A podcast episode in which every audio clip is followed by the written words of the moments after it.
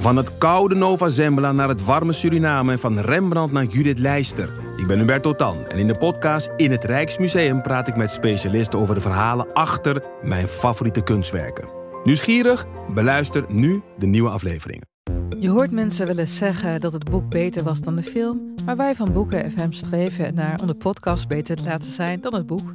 Wij lezen de klassiekers die je nog niet gelezen hebt. We lezen de boeken die je heel graag wil lezen, maar waar je eigenlijk voor schaamt om in het publiek mee gezien te worden. We lezen de Libris-winnaars. Uh, we praten over de Nobelprijslariaten. Allemaal zoals je een etentje hebt. Dat je moeiteloos mee kan praten en dat het lijkt alsof je helemaal belezen bent. Wij zijn Ellen, Joost en Charlotte van Boeken FM. En je kunt ons luisteren in je favoriete podcast-app.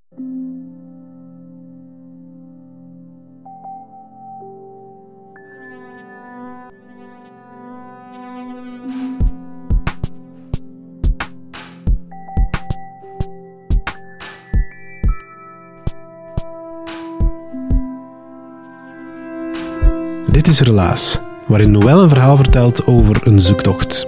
Een zoektocht waar we ons allemaal wel eens aan wagen. Een zoektocht naar geluk. Sommigen vinden dat geluk door hele grootse dingen te doen. Door bijvoorbeeld verre reizen te maken, door huizen te bouwen, families te stichten, noem maar op. Maar geluk, dat kan ook in de kleine dingen zitten, dat weet je. En het is dat wat het relaas van Noël, dat we straks gaan horen, zo interessant maakt. Hij vertelde het bij de lancering van een nieuw kunstwerk in Gent. Het is aan de Predik. Er staat een grote boom die uh, nu s'nachts oplicht en waarin je tientallen blauwe vogels kan zien. Prachtig kunstwerk. Het is een referentie aan een boek, het boek De Blauwe Vogel van Maurice Maeterlinck. En Maurice Maeterlinck dat was de enige Belgische Nobelprijswinnaar ooit. Hij heeft de Nobelprijs Literatuur gewonnen. Uh, niet met het werk De Blauwe Vogel, maar met zijn hele uivre. Met De Blauwe Vogel, een van zijn werken, heeft hij um, een boekje geschreven, een symbolisch boekje, over geluk. En um, hoe geluk te vinden is in kleine hoekjes soms. Je hoort het relaas van Noël Callebaut over zijn zoektocht naar geluk.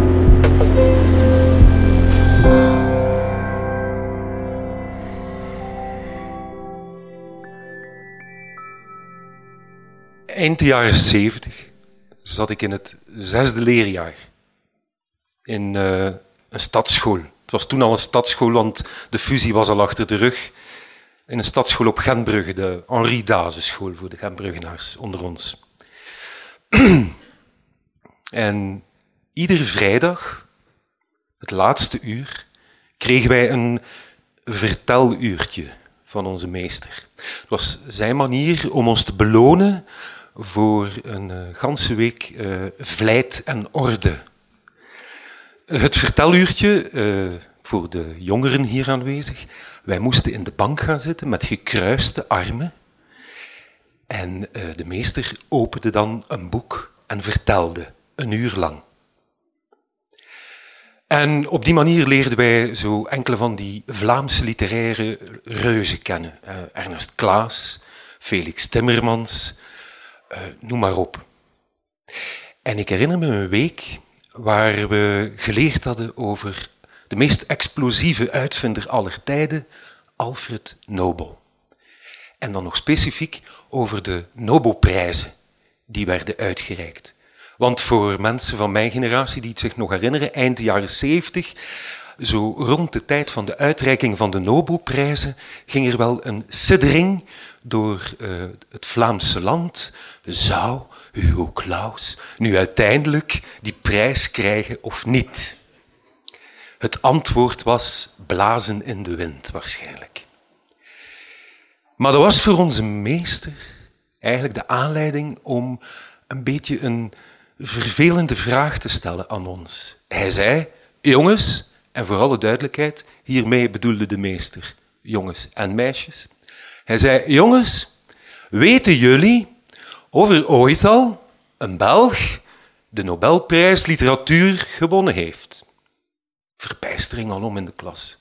We hadden nog maar net over die Nobelprijzen geleerd. Laat staan dat wij zouden weten. En een aantal van mijn klasgenootjes die keken onmiddellijk in mijn richting. Je moet weten, mijn bijnaam was professor.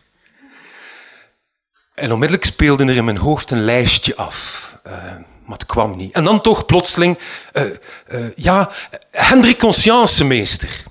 Nu, dat zegt veel over de vaderlandsliefde die een kind geacht werd te hebben in een stadsschool in die tijd. Hendrik Conscience meester, de meester gromde nee, Callebout, nee.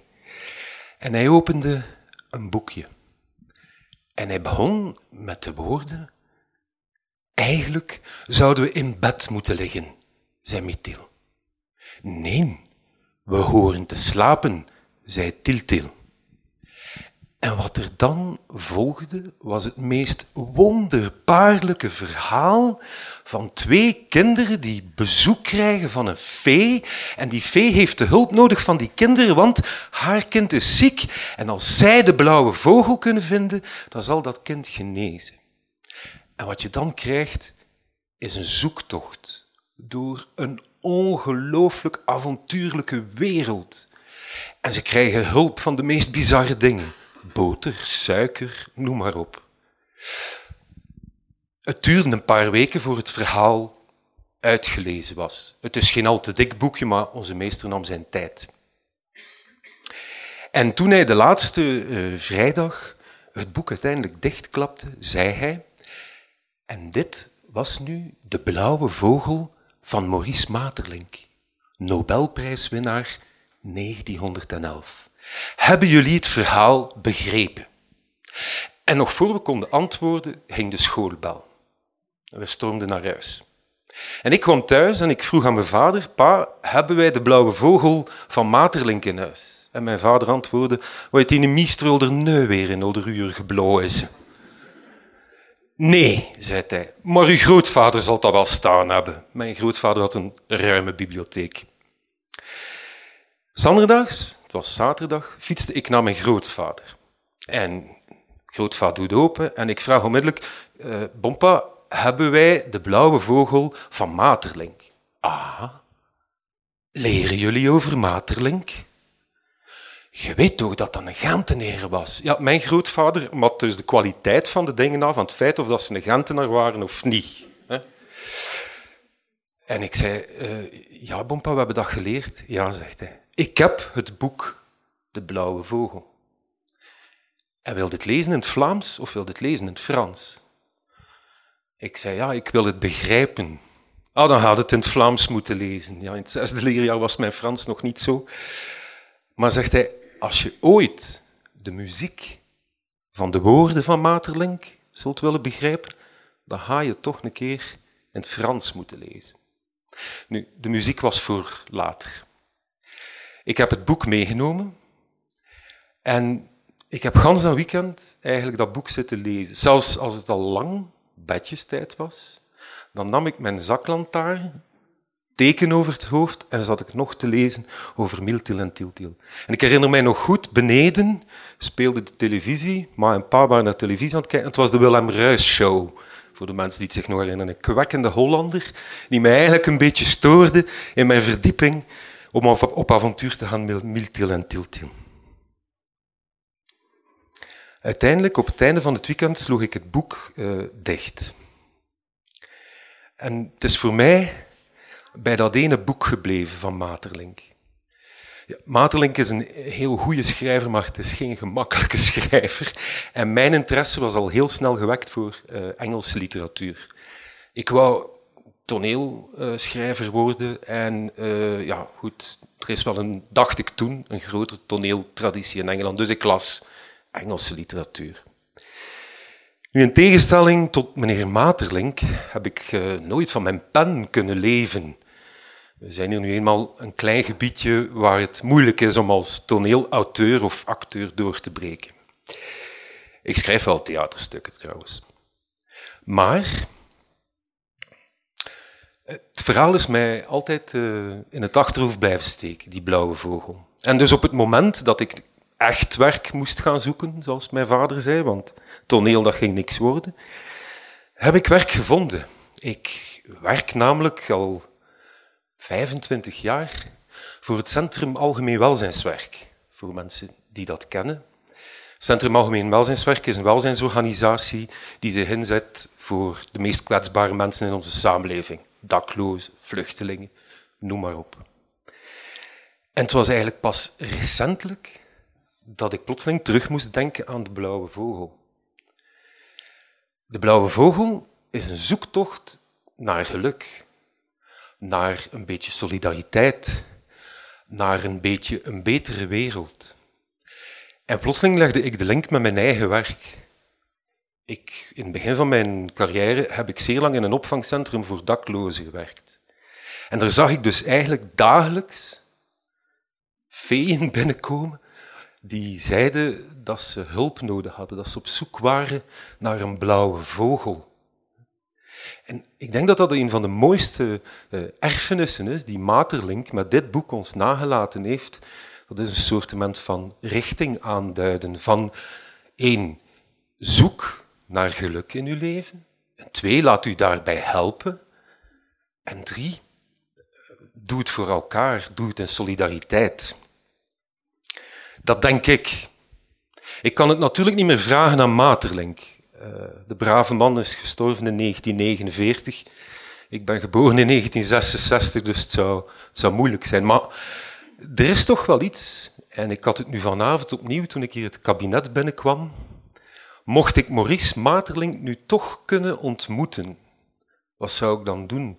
Zou ik de oren van het hoofd vragen en uitleg vragen naar waar, waarom heb je die blauwe vogel geschreven? Wat, wat was de bedoeling? Nee, ik, ik denk het niet. Ik denk dat ik eerder uh, respectvol hem zou proberen bedanken. Uh, want, en dat zijn de woorden van Materlink zelf, niet uit de blauwe vogel, maar iets dat hij ooit gezegd heeft.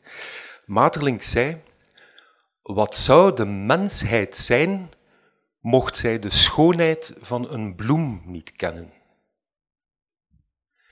En ik denk dat ik heel respectvol, mocht ik dat al dragen, mijn hoed zou afnemen en hem bedanken. En ik zou misschien wel moeten zeggen, merci monsieur Materlink, pour nous faire rêver, pour moi-même et pour les autres.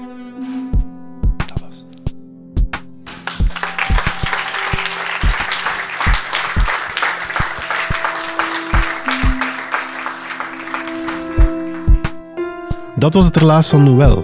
Hij vertelde het in de schrijfkamer van Maurice Materlink.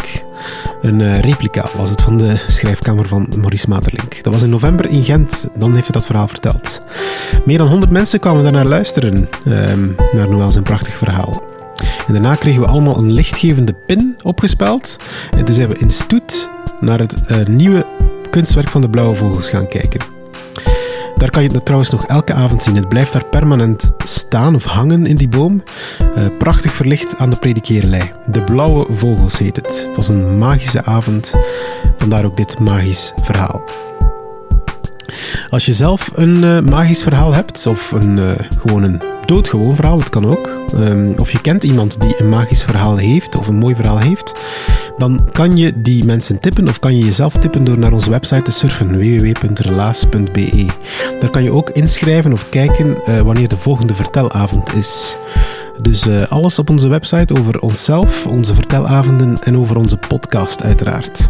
Je kan daar ook alle andere verhalen herbeluisteren. Je weet het, Relaas is er dankzij Stad Gent. En onze partners zijn daarvoor Urgent FM, Pulp Deluxe en REC. Relaas is gemaakt door een heel team van mensen. Ik bedank ze elke keer opnieuw trouw. Dieter van Huffel, Timo van de Voorde, Sarah Latree, Philip Cox, Evert Saver, Charlotte Huigen, Marlie Michels, Anna van den Abelen, Kenny Vermeulen, Sarah de Moor, Julie van Bogaert, Anneleen Schelstraten en ikzelf ben Pieter Plomme. En dankzij jullie, de luisteraars, jullie maken meer relaas door te luisteren. We zijn met 1500 of 1600 per aflevering de laatste tijd. Dat is fantastisch. Maar dat kan altijd beter. Um, vertel over onze luisteravonden, vertel over onze uh, podcast en breng iedereen aan het luisteren. Um, dankzij jullie worden we groter. Je kan ons op Facebook liken en op Instagram liken en binnenkort ook op YouTube. Hou ons daarvoor in de gaten. Bedankt om te luisteren en tot een volgend relaas.